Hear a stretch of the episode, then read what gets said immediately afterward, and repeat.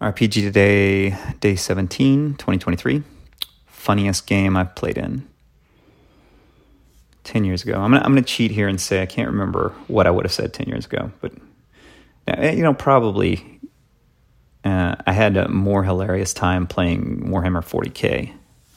Um, you know, at the time in the, in the past, it it was it was a different time for 40k back then. You know, you know, early 90s, mid mid mid 90s, um, when it was it was less serious, both in lore and in actual play at the table, um, and you could really get you really get out there.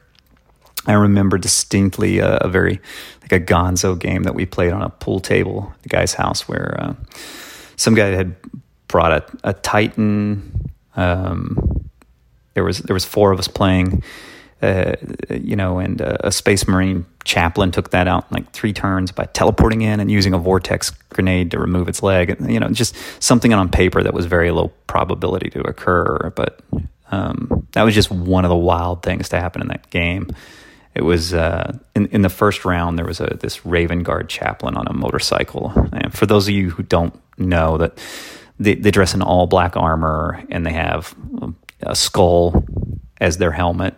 So uh, he was he was lit on fire by one of my uh, guardsmen's uh, flamethrowers, and for the entirety of the game, the entire rest of the game, the the chaplain kept saving versus the damage and staying alive, but also um, rolled to stay on fire for every single round of the game um, which caused him to run full speed, you know, on that motorcycle, zigzagging all around the table through combats, around people, back and forth, uh, you know, in randomly rolled directions.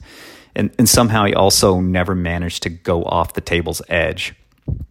So every round when we rolled for the chaplain to determine, you know, his fate and saw the fortuitous results, uh, it was met with you know just like rousing laughter and and everybody was started loudly belting out the chorus of you know uh, uh, Ghost Rider Motorcycle Hero was you know was performed by uh, Henry Rollins, which is if you've never heard, you can go listen to it, get an idea.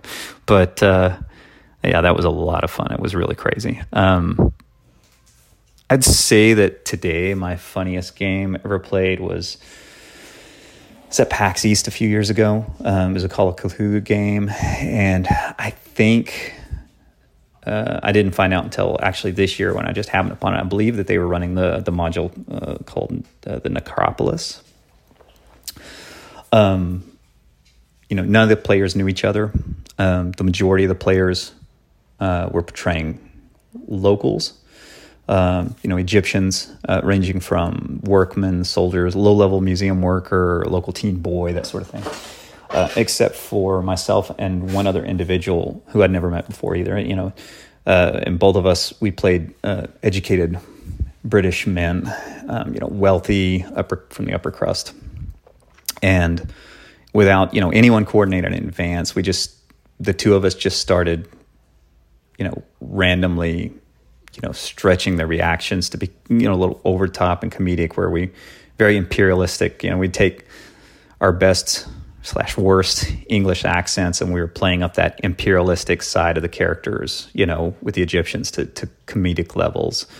Um, and I know a lot of people now who play Call of Cthulhu are cringing and thinking we well, we ruined the game surely, but honestly, I think the the GM was really enjoying it. Kept extending all these scenes in town before we got to the to the tomb and, doing all these other things um, because everyone was just having so much fun with it. Um, you know, the essential mode of gameplay became that everyone else was doing the work of solving mysteries and, and doing out, going out and getting stuff while, while our characters sat drinking tea, thinking they were responsible for all the progress because they set everyone else off to do work. Um, and we were we we came off, you know, you know, overly exaggerated. We we're going um, and it wasn't completely just ruining, you know, comedic value. It was mystery and everything. It, we were going straight, you know, I, for me, it was very much horror express mode is what I'll call it because I was very inspired by the horror express uh, film and uh, the, uh, you know, one, for example, one, one uh, scene, you know, I came off just exaggerated with exaggerated shock that a local, you know, policeman had told us he believed one of the murder victims in town might have been involved in some underhanded dealings. Where I just responded with a, "My God, man, but he's British." You know, it was it was really a lot of fun. Everybody's laughing through it. We we somehow managed not to overplay it. Um, the two of us, which you know, at least you know, everyone seemed to believe that. Um, the uh, the DM was great too. He he made sure everybody got plenty of spotlight, and in the end, we we triumphed. Um, you know, and, and, at the moment of triumph, our, our two characters ending the session, uh, you know, as they crawled from the sarcophagus that they had been hiding in. I'm sorry if it's if there's spoilers here that uh, uh, to explain, you know, by Jove, we'd done it, and of course take credit for the entire affair, and um, and in a completely comedically aloof way.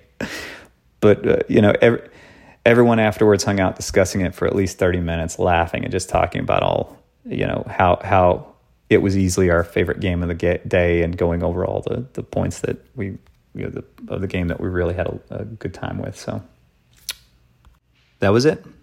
Comedic Call of Cthulhu.